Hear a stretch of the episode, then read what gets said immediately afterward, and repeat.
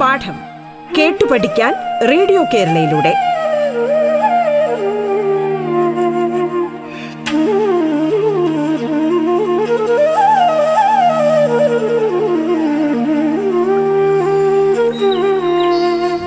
Radio കേരളയിൽ പാഠം പരിപാടിയിൽ ഇന്ന് നിങ്ങളോടൊപ്പം കടന്നപ്പള്ളി ഗവൺമെൻറ് ഹയർ സെക്കൻഡറി സ്കൂളിലെ ഗണിതാധ്യാപകനായ ശങ്കരൻ മാസ്റ്ററാണ്.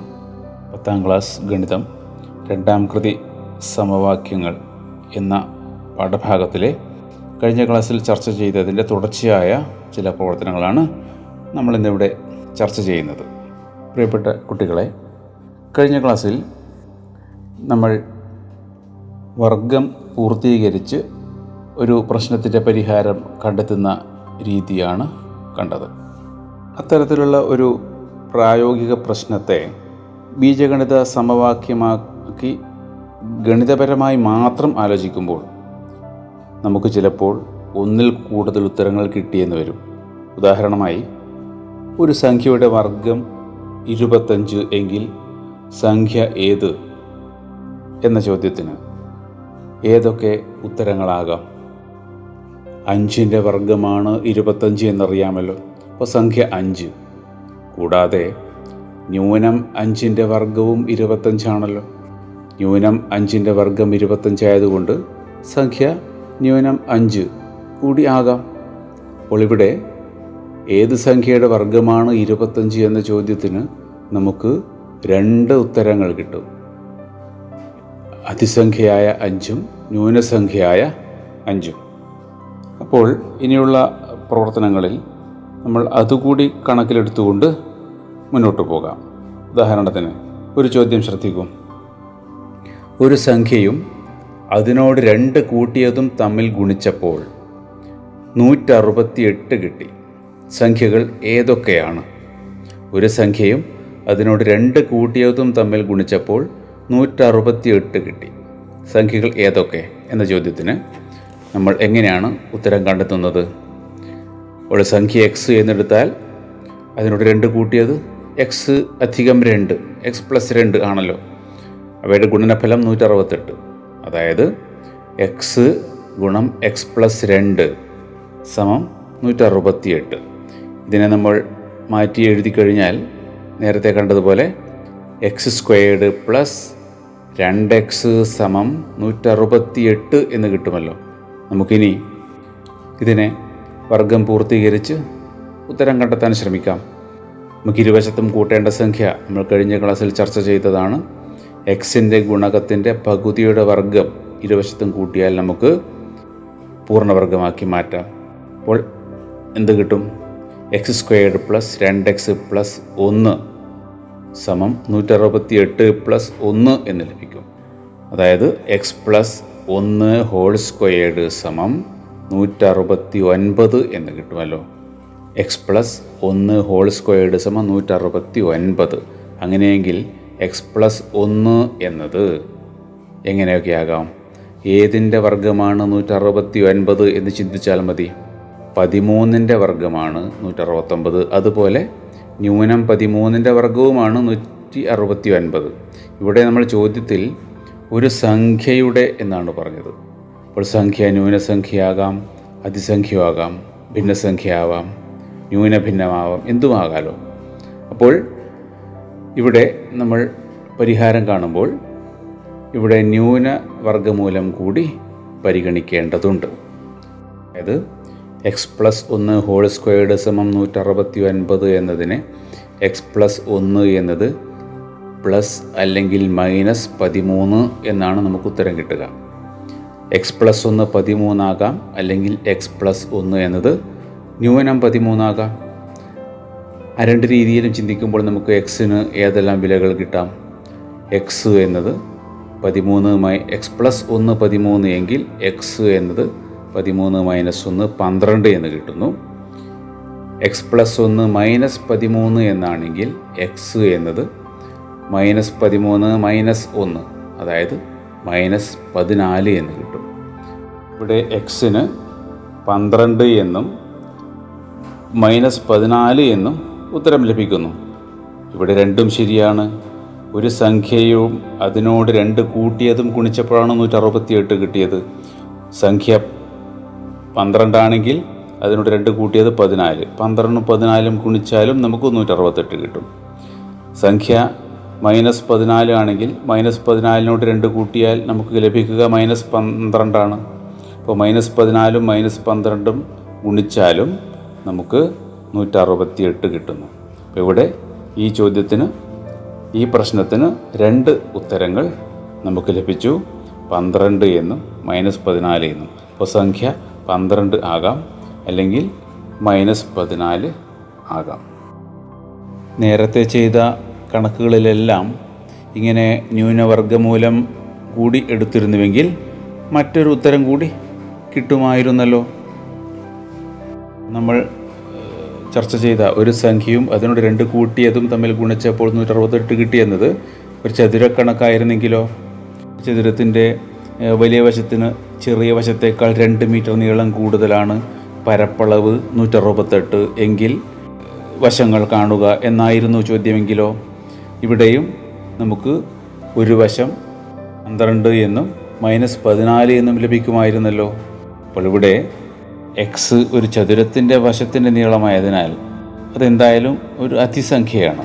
അപ്പോൾ എക്സ് സമം മൈനസ് പതിനാല് എന്ന ഉത്തരം ചതുരക്കണക്കിന് പറ്റിയതല്ല. അപ്പോൾ നമ്മൾ അതിലെ അതിസംഖ്യയായ പന്ത്രണ്ട് എന്ന് മാത്രമേ സ്വീകരിക്കേണ്ടതുള്ളൂ.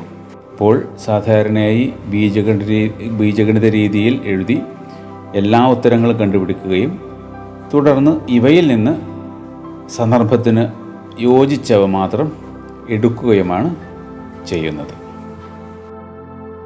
ഇനി മറ്റൊരു പ്രവർത്തനം നോക്കാം. തൊണ്ണൂറ്റൊൻപത്, തൊണ്ണൂറ്റേഴ്, തൊണ്ണൂറ്റഞ്ച് എന്നിങ്ങനെ തുടരുന്ന സമാന്തര ശ്രേണിയിലെ ആദ്യത്തെ എത്ര പദങ്ങൾ കൂട്ടിയാലാണ് തൊള്ളായിരം കിട്ടുന്നത്?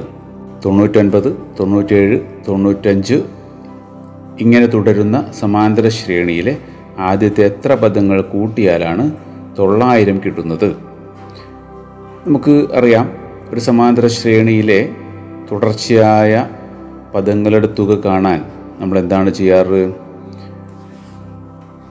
ആദ്യത്തെയും അവസാനത്തെയും പദങ്ങൾ കൂട്ടിയതിൻ്റെ പകുതിയെ പദങ്ങളുടെ എണ്ണം കൊണ്ട് ഗുണിച്ചാൽ മതിയല്ലോ.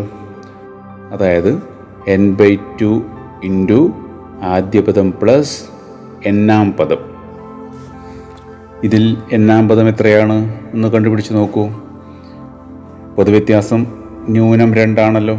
അങ്ങനെ വരുമ്പോൾ മൈനസ് രണ്ട് എൻ പ്ലസ് നൂറ്റി ഒന്ന് എന്നതാണ് ഇതിലെ എണ്ണാം പദം, അതായത് ബീജഗണിത രൂപം മൈനസ് രണ്ട് എൻ പ്ലസ് നൂറ്റൊന്ന്. എങ്കിൽ ആദ്യത്തെ എൻ പദങ്ങളുടെ തുക എന്താണ് വരിക? എൻ ബൈ രണ്ട് ഇൻറ്റു ആദ്യപദമായ തൊണ്ണൂറ്റൊൻപത് അധികം എണ്ണാം പദം മൈനസ് രണ്ട് എൻ പ്ലസ് നൂറ്റൊന്ന് ആണല്ലോ. അതായത് n by two into minus രണ്ട് എൻ പ്ലസ് ഇരുന്നൂറ് എന്ന് കിട്ടും ലഘൂകരിച്ചാൽ. അതിനെ ഒന്നുകൂടി ലഘൂകരിക്കുകയാണെങ്കിൽ നമുക്ക് n into minus n plus നൂറ് എന്ന് ലഭിക്കുന്നു. അടുത്ത ലഘൂകരണത്തിൽ അതിനെ നമുക്ക് മൈനസ് എൻ സ്ക്വയേർഡ് പ്ലസ് നൂറ് എൻ എന്നാക്കി മാറ്റാം. ഇനി ഇത് എത്രയാണ്? ഇത്രയും എൻ പദങ്ങളുടെ തുക എന്നത് തൊള്ളായിരം ആണ് എന്ന് തന്നിട്ടുണ്ടല്ലോ. അപ്പോൾ മൈനസ് എൻ സ്ക്വയേർഡ് പ്ലസ് നൂറ് എൻ സമം തൊള്ളായിരം എന്ന് നമുക്ക് സമവാക്യമാക്കി മാറ്റാം.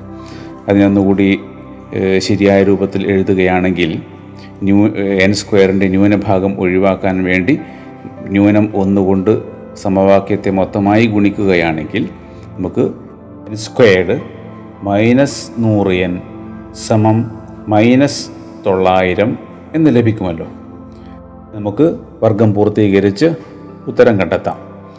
അതായത് സമതയുടെ ഇരുവശത്തും എന്നിൻ്റെ ഗുണകമായ നൂറിൻ്റെ പകുതിയുടെ വർഗം ചേർക്കാം. എന്നിൻ്റെ ഗുണകം നൂറ്, അതിൻ്റെ പകുതി അൻപത്. അൻപതിൻ്റെ വർഗം ഇരുവശത്തും ചേർത്ത് നമുക്ക് സമവാക്യത്തെ എങ്ങനെ മാറ്റി എഴുതാം? എൻ സ്ക്വയേർഡ് മൈനസ് നൂറ് എൻ പ്ലസ് അൻപത് സ്ക്വയർ അല്ലെങ്കിൽ രണ്ടായിരത്തി അഞ്ഞൂറ് സമം മൈനസ് തൊള്ളായിരം പ്ലസ് രണ്ടായിരത്തി അഞ്ഞൂറ് എന്ന് ലഭിക്കും. അതായത് എൻ മൈനസ് അൻപത് ഹോൾ സ്ക്വയേർഡ് സമം ആയിരത്തി അറുന്നൂറ് എന്ന് ലഭിക്കുന്നു. ഇവിടെ നമ്മൾ എൻ മൈനസ് അൻപത് കാണാൻ ആയിരത്തി അറുന്നൂറിൻ്റെ രണ്ട് ന്യൂനവർഗ മൂലം കൂടി പരിഗണിക്കേണ്ടതുണ്ട്. അപ്പോൾ എൻ മൈനസ് അൻപത് സമം plus or minus square root of ആയിരത്തി അറുന്നൂറ് എന്ന് വരുന്നു. അതായത് എൻ മൈനസ് അൻപത് സമം പ്ലസ് ഓർ മൈനസ് നാൽപ്പത് എന്ന് ലഭിക്കും. ഇതിൽ നിന്നും എൻ മൈനസ് അൻപത് നാൽപ്പത് എന്നും എൻ മൈനസ് അൻപത് മൈനസ് നാൽപ്പത് എന്നും വേറെ വേറെ നമുക്ക് കാണാം. എൻ മൈനസ് അൻപത് നാൽപ്പതാണെങ്കിൽ എൻ എന്നത് നാൽപ്പത് പ്ലസ് അൻപത് തൊണ്ണൂറ് എന്ന് കിട്ടുന്നു. എൻ മൈനസ് അൻപത് മൈനസ് നാൽപ്പതാണെങ്കിൽ എൻ സമം മൈനസ് നാൽപ്പത് പ്ലസ് അൻപത് അത് പത്ത് എന്ന് കിട്ടും. അപ്പോൾ ഇവിടെ എന്നിൻ്റെ വില തൊണ്ണൂറ് എന്നും പത്ത് എന്നും ലഭിക്കുന്നു. അപ്പോൾ ഈ സമാന്തര ശ്രേണിയിലെ ആദ്യത്തെ തൊണ്ണൂറ് പദങ്ങൾ കൂട്ടിയാലും പത്തു പദങ്ങൾ കൂട്ടിയാലും തൊള്ളായിരം തന്നെയാണ് ലഭിക്കുന്നത്. ഇവിടെ നമുക്ക് ഉത്തരമായി ലഭിക്കുന്ന രണ്ട് വിലകളും ശരിയാണ്. അപ്പോൾ ചില സന്ദർഭങ്ങളിൽ നമുക്ക് ലഭിക്കുന്ന രണ്ട് വിലകൾ നമുക്ക് സ്വീകരിക്കേണ്ടതായി വരും.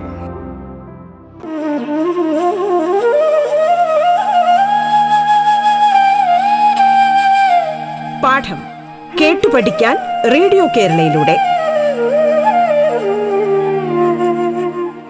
പാഠത്തിൽ ഇനി ഇടവേള.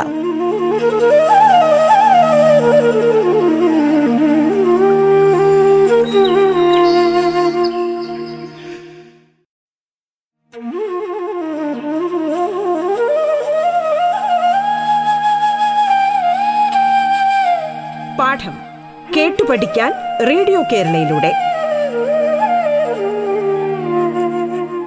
തുടർന്ന് കേൾക്കാം. പാഠം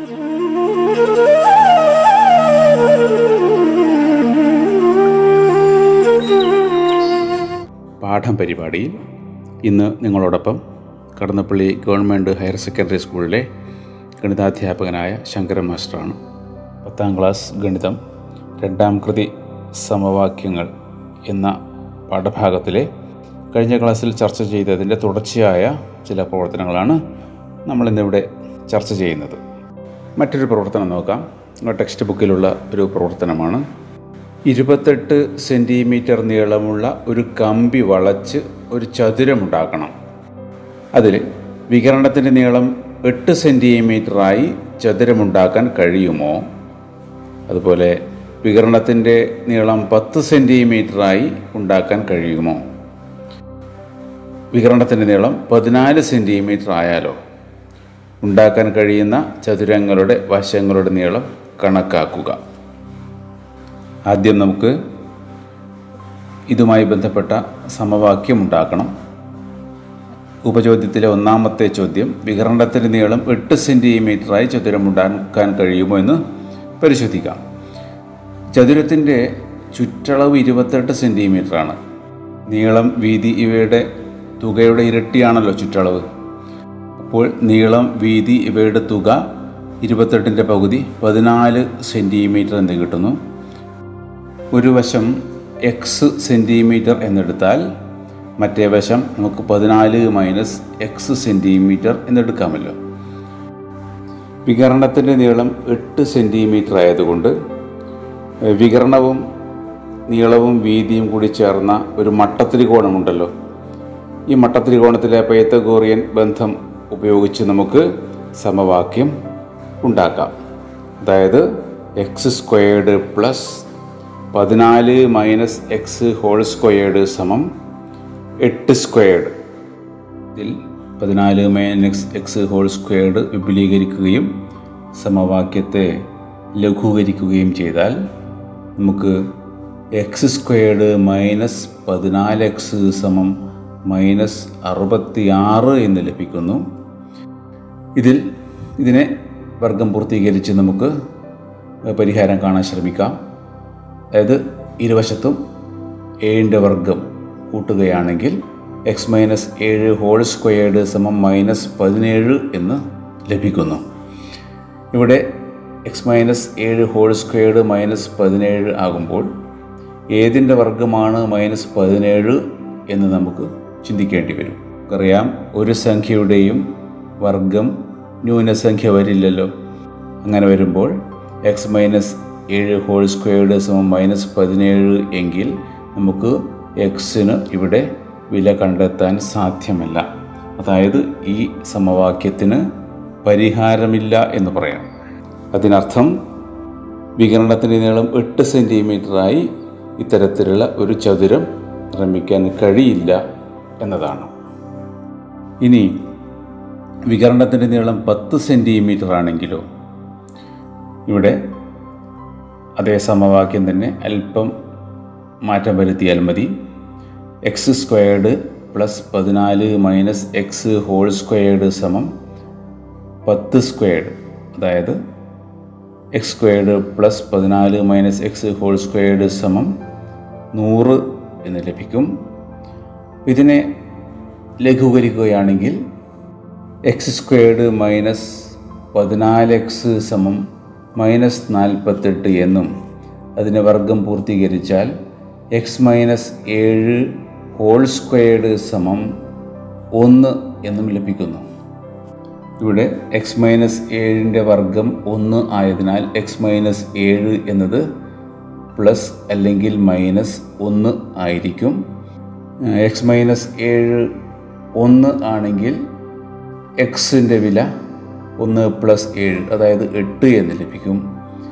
എക്സ് മൈനസ് ഏഴ് മൈനസ് ഒന്ന് ആണെങ്കിൽ എക്സിൻ്റെ വില മൈനസ് ഒന്ന് പ്ലസ് ഏഴ്, അതായത് ആറ് എന്ന് ലഭിക്കും. ഇവിടെ വീതി ആറ് എന്നെടുക്കുകയാണെങ്കിൽ നീളം എട്ട് എന്ന് ലഭിക്കുന്നു. അതായത് വശങ്ങൾ ആറ് സെൻറ്റിമീറ്ററും എട്ട് സെൻറ്റിമീറ്ററുമാണ്. ഇനി മൂന്നാമത്തെ ഉപചോദ്യമായ വികരണത്തിൻ്റെ നീളം പതിനാല് സെൻറ്റിമീറ്റർ ആയാലോ? നമുക്കറിയാം ഇതിൻ്റെ നീളവും വീതിയും കൂട്ടിയാൽ പതിനാല് സെൻറ്റിമീറ്ററാണ് കിട്ടുന്നത്. അതായത് ചുറ്റളവ് ഇരുപത്തെട്ടാകുമ്പോൾ നീളം പ്ലസ് വീതി എന്നത് പതിനാലാണ്. നീളത്തിൻ്റെയും വീതിയുടെയും തുക പതിനാല് ആണെങ്കിൽ വികരണം എന്തായാലും പതിനാല് വരില്ല. കാരണം ഏതൊരു ത്രികോണത്തിലും നീളം കൂടിയ വശം എന്നത് മറ്റ് രണ്ട് വശങ്ങളുടെ തുകയേക്കാൾ കുറവായിരിക്കും. അതിനാൽ വികരണത്തിൻ്റെ നീളം പതിനാല് സെൻറ്റിമീറ്ററായി ചതുരം നിർമ്മിക്കാൻ സാധ്യമല്ല. ഇനിയും ചില പ്രവർത്തനങ്ങൾ ടെക്സ്റ്റ് ബുക്കിൽ നൽകിയിട്ടുണ്ട്. അതെല്ലാം നിങ്ങൾ ചെയ്തു നോക്കണം. അതിലെ മറ്റൊരു ചോദ്യമാണ് തുക നാലും ഗുണനഫലം രണ്ടും ആയ രണ്ട് സംഖ്യകൾ കണ്ടുപിടിക്കുക. തുക നാലും ഗുണനഫലം രണ്ടും ആയ രണ്ട് സംഖ്യകൾ കാണണമെങ്കിൽ ഒരു സംഖ്യ എക്സ് എന്നെടുത്താൽ മറ്റേ സംഖ്യ നമുക്ക് നാല് മൈനസ് എക്സ് എന്നെടുക്കാം.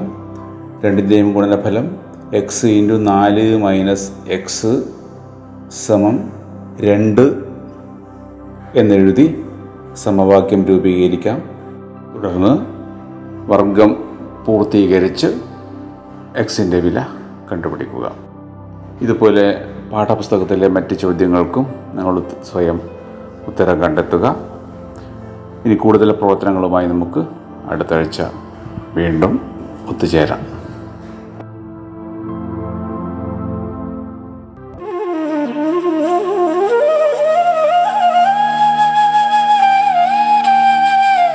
പാഠം കേട്ടു പഠിക്കാൻ റേഡിയോ കേരളയിലൂടെ